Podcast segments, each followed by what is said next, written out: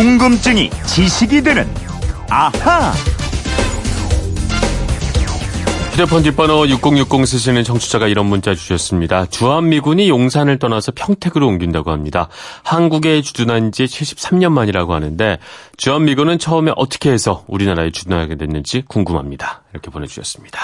어떤 궁금증이든 해결해드리는 해결사입니다. 오승훈 아나운서 나왔습니다. 안녕하십니까? 안녕하세요. 네. 자, 오늘이 6.25 한국전쟁 발발한 지 꼭 68년째 되는 날인데, 네. 어, 73년 만에 주한미군이 용산을 떠나는 거라면 일단 주한미군은 6.25 전쟁 이전에 어, 들어왔다는 얘기군요. 그렇습니다. 미군은 1945년 9월 8일에 그러니까 우리나라가 일제에서 해방되고 약 20일쯤 후에 미 육군 제24군단 이하의 병력들이 서울과 인천에 들어왔습니다. 네. 미군의 목적은 2차 대전에서 패망한 일본군을 무장 해제하고 주요 시설물 보호와 치안 유치를 위한 것이었습니다. 이게 무척 오래된 일이었어요, 보니까. 음, 맞습니다. 그럼 그때부터 어, 용산에 주둔을 했던 건가요? 맞습니다. 이게 왜냐하면은 네. 지금의 용산 기지에 일본군이 주둔했고 일본 군사 시설도 있었거든요. 네. 미군이 일제 이 시설을 접수해서 사령부로 사용했기 때문에 이때부터 주한미군의 용산 시대가 시작된 겁니다. 음. 그런데 우리나라가 미군과 접촉한 것은 이때가 처음이 아닙니다. 그쵸. 예전에 왜 한번 미군이 우리나라에 쳐들어오고 막 그러지 않았었나요? 맞습니다. 그쵸? 예. 미국 상선 제너럴 셔먼호라고요. 네. 역사 시간에 배운 기억이 혹시 나실지 모르겠는데요. 네. 1960, 1866년에 그렇죠. 꽤 오래됐어요. 이, 예, 이 배가 대동강을 거슬러 올라와서 통상을 강요하고 네. 또 약탈까지 하다가 우리 조선군의 반격으로 배가 모두 불타서 없어지고 맙니다. 네. 이러자 미국이 이 군함을 강화도 인근으로 파견해서 다시 통상을 강요하다가 결국 두 나라 군대가 충돌하고 만 것이죠. 네. 그럼 군대끼리 아예 충돌을 한 거였군요. 맞습니다. 네. 예, 1871년에 일어난 신미양요거든요. 그렇죠. 어, 이 전투가 우리가 미군을 만난 최초의 사건입니다. 네. 이후에 1882년 조선은 미국과 조미 수호 통상 조약을 체결하고 외교 관계를 맺는데요. 음. 사실 당시의 조선은 한반도를 노리는 열강들의 각축이 심해지자 이 네. 미국이 조선을 보호해 주기를 상당히 기대했습니다.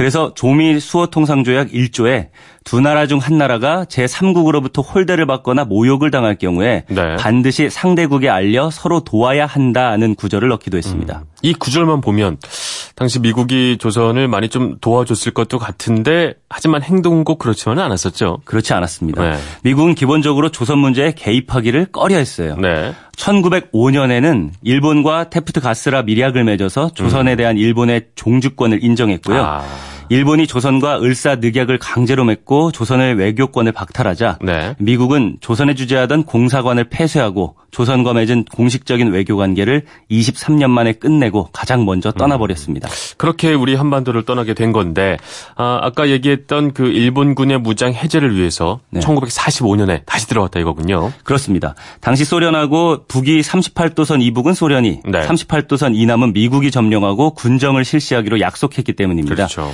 그래서 9월 8일 오키나와에 주둔하던 24군단 병력이 인천항에 상륙을 했고요. 네. 이후에 메가더 장군이 지휘하던 극동군 사령부의 세개 사단들이 속속 한국의 진주에서 각 지역을 담당하고 군정을 실시했습니다. 그럼 그때부터 계속해서 우리나라에 주둔을 한 건가요? 어, 그건 아닙니다. 당시 미군의 목표는 네. 일본군의 무장 해제였기 때문에 1948년 8월 15일 대한민국 정부가 수립되면서 그 임무가 종료됐어요. 네. 또 미국 정부도 대한민국 정부가 존속되도록 지원하되 군사적 개입은 가급적 하지 않겠다라는 게 기본 원칙이었거든요. 음. 네. 한국의 전략적 가치를 낮게 평가했기 때문에 굳이 주둔 비용을 들여가면서 있을 필요가 없다고 판단했고요. 네. 그래서 1949년 1월 15일까지 군사 고문단만 남기고 주한 미군을 모두 철수합니다. 아, 49년에 모두 철수를 했는데 근데 이듬해 이제 6.25가 터지게 되면서 또 이게 많이 바뀌었겠어요. 맞습니다. 네. 예, 북한이 기습 남침을 하자 미국은 아 우리가 판단 착오를 했구나 아. 이렇게 깨닫고 다시 한반도에 개입하는 정책으로 급선해 왔는데요. 네. 어, 미국이 직접 나선 게 아니고 유엔을 앞세워서 참전하는 형태를 띱니다. 유엔 안전보장이사회가 북한의 공격을 격퇴하고 이 지역의 평화와 안전을 위해서 필요한 지원을 해야 한다라고 회원국에게 촉구하는 결의안을 채택했고요. 네. 이 결의안에 따라서 미군을 비롯해서 16개 나라가 참전하게 된 겁니다. 그 중에서도 미군 규모가 아무래도 압도적으로 가장 많았었죠. 그렇습니다. 네. 한국전 당시에 미국은 최대 32만 명에 달하는 군대를 파견했고요. 32만 명. 네. 네. 이 미군과 유엔군 그리고 한국군의 운영비로 모두 수백억 달러에 달하는 엄청난 전비를 쏟아부었습니다. 있습니다. 네. 그래서 우리 정부는 총력전 치고는 비교적 적은 비용으로 전쟁을 했다는 게 음. 연구자들의 평가고요. 물론 인명 피해, 뭐 재산 피해는 이루 말할 수 없었지만 말이죠. 32만 명 정도인지 정말 저도 몰랐었는데 네. 지금 우리 국군 규모의 뭐 절반 정도 네, 아니겠습니까? 우리가 뭐 60만 대군이라고 네. 하니까 엄청난 규모죠. 어, 그렇게 참전한 전쟁이 휴전으로 접어들자 네. 미국은 다시 철수를 고려합니다. 이 과정에서 우리 한국군의 규모를 늘리고 장비 증강도 미군이 주도하게 되는 거죠. 아, 그러니까 미군이 나서서 우리나라 군의 증강을 주도했다. 네, 맞습니다. 네. 이유가 있을까요? 네, 미국의 군사 전략상 주된 관심은 유럽이었어요. 네. 어, 만약에 세계 대전이 또 발발하면 미국은 한국에서 3개월 안에 철수한다는 계획을 세웠거든요. 네. 이 계획을 지키려면은 가능한 한 소규모의 미군만을 한국에 잔류시켜야 했던 거고요. 음. 따라서 한국군의 증강은 주한미군 감축의 공백을 메우려는 불가피한 처사였습니다. 네. 그러면서 미군의 규모는 한국전 휴전 이후에 약 10년이 지난 1964년에는 약 6만 명이 국내에 남았습니다. 전쟁 당시에 비하자면 한 5분의 1 정도 남게 된 건데 네. 지금은 이보다는 더 줄어든 거죠. 적습니다. 네. 1960년대 이후에 주한미군의 운명은 미국 정부의 노선에 따라 좌우됐습니다. 네. 특히 1960년대 후반에 닉슨 대통령은 어, 주한미군 철수를 강력하게 주장했어요. 그렇지만 우리 정부와의 열 차례 회담을 한 끝에 철수 논의를 백주화하고요. 네. 임기 안에 2만 명을 감축하는 선에서 멈췄습니다. 음. 이후에 정권을 잡은 카터 행정부 역시 국방 예산 절감을 이유로 주한미군 완전 철수를 주장했습니다. 네.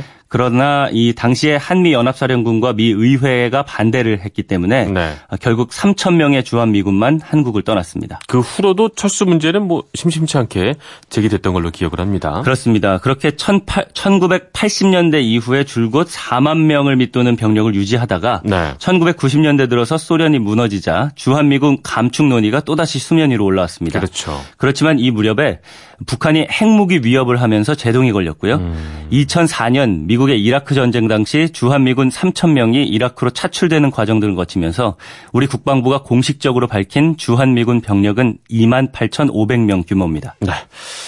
야, 이게 아주 오래된 얘기 같으면서도 쫙 이게 흐름을 보니까 네. 현재까지 다 이게 다 이어지는 그런 흐름이라고 볼 수가 있겠는데. 맞습니다. 어, 주한미군이 우리나라에 주둔하는 법적 근거는 어디에 있을까요? 법적 근거가 있긴 있습니다. 네. 이 휴전이 이루어지고 열흘 만에 한미 두 나라는 한미 상호 방위 조약에 가조인을 합니다. 네. 이 조약 4조에 이런 내용이 있어요.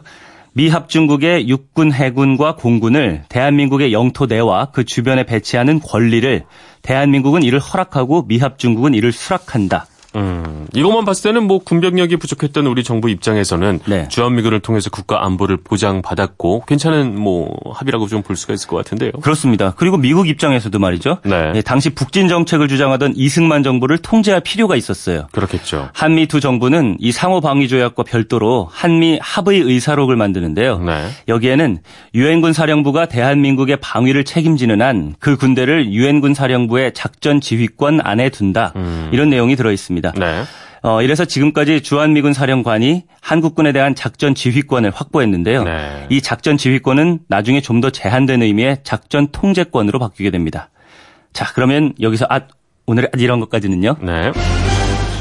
그렇다면 주한미군은 언제까지 우리나라에 주둔할 수 있을까요? 그러게요. 주한미군이 주둔할 일단 법적 근거는 있다고 말씀을 해주셨고 네. 한미 상호 방위 조약이 효력이 될 때까지 아마 주둔할 수 있지 않을까 싶은데 맞습니다. 말이죠. 네. 그런데 이 효력이 무기한이에요. 아, 무기한이에요. 네, 한미 상호 방위 조약 제 6조에 본 조약은 무기한으로 유효하다 이렇게 돼 있고요. 네. 하지만 이어서 어느 당사국이든지 타 당사국에 통보한 후 1년 후에 본 조약을 종지시킬 수 있다 이런 내용도 있습니다. 종지란 건 뭐 중지와 비슷한 얘기겠죠. 네, 끝낸다는 네, 거죠. 그렇죠. 그래서 한국이든 미국이든 만약 상대방이 동맹으로서의 가치가 없다고 생각하면 네. 일방적으로 조약을 폐기할 수 있다는 뜻입니다. 그러니까 어느 한쪽이 조약을 폐기하자 이렇게 나오면 그 시점으로 1년 후에는 주한미군이 다 철수를 할 수 있게 되는 거겠군요. 맞습니다. 요즘 뭐 미국 트럼프 대통령도 부쩍 주한미군 철수 얘기 주장하고 하는데 이 상호 방위 조약을 폐기하자고 하는 건지 좀 지켜볼 필요가 있을 것 같습니다. 네.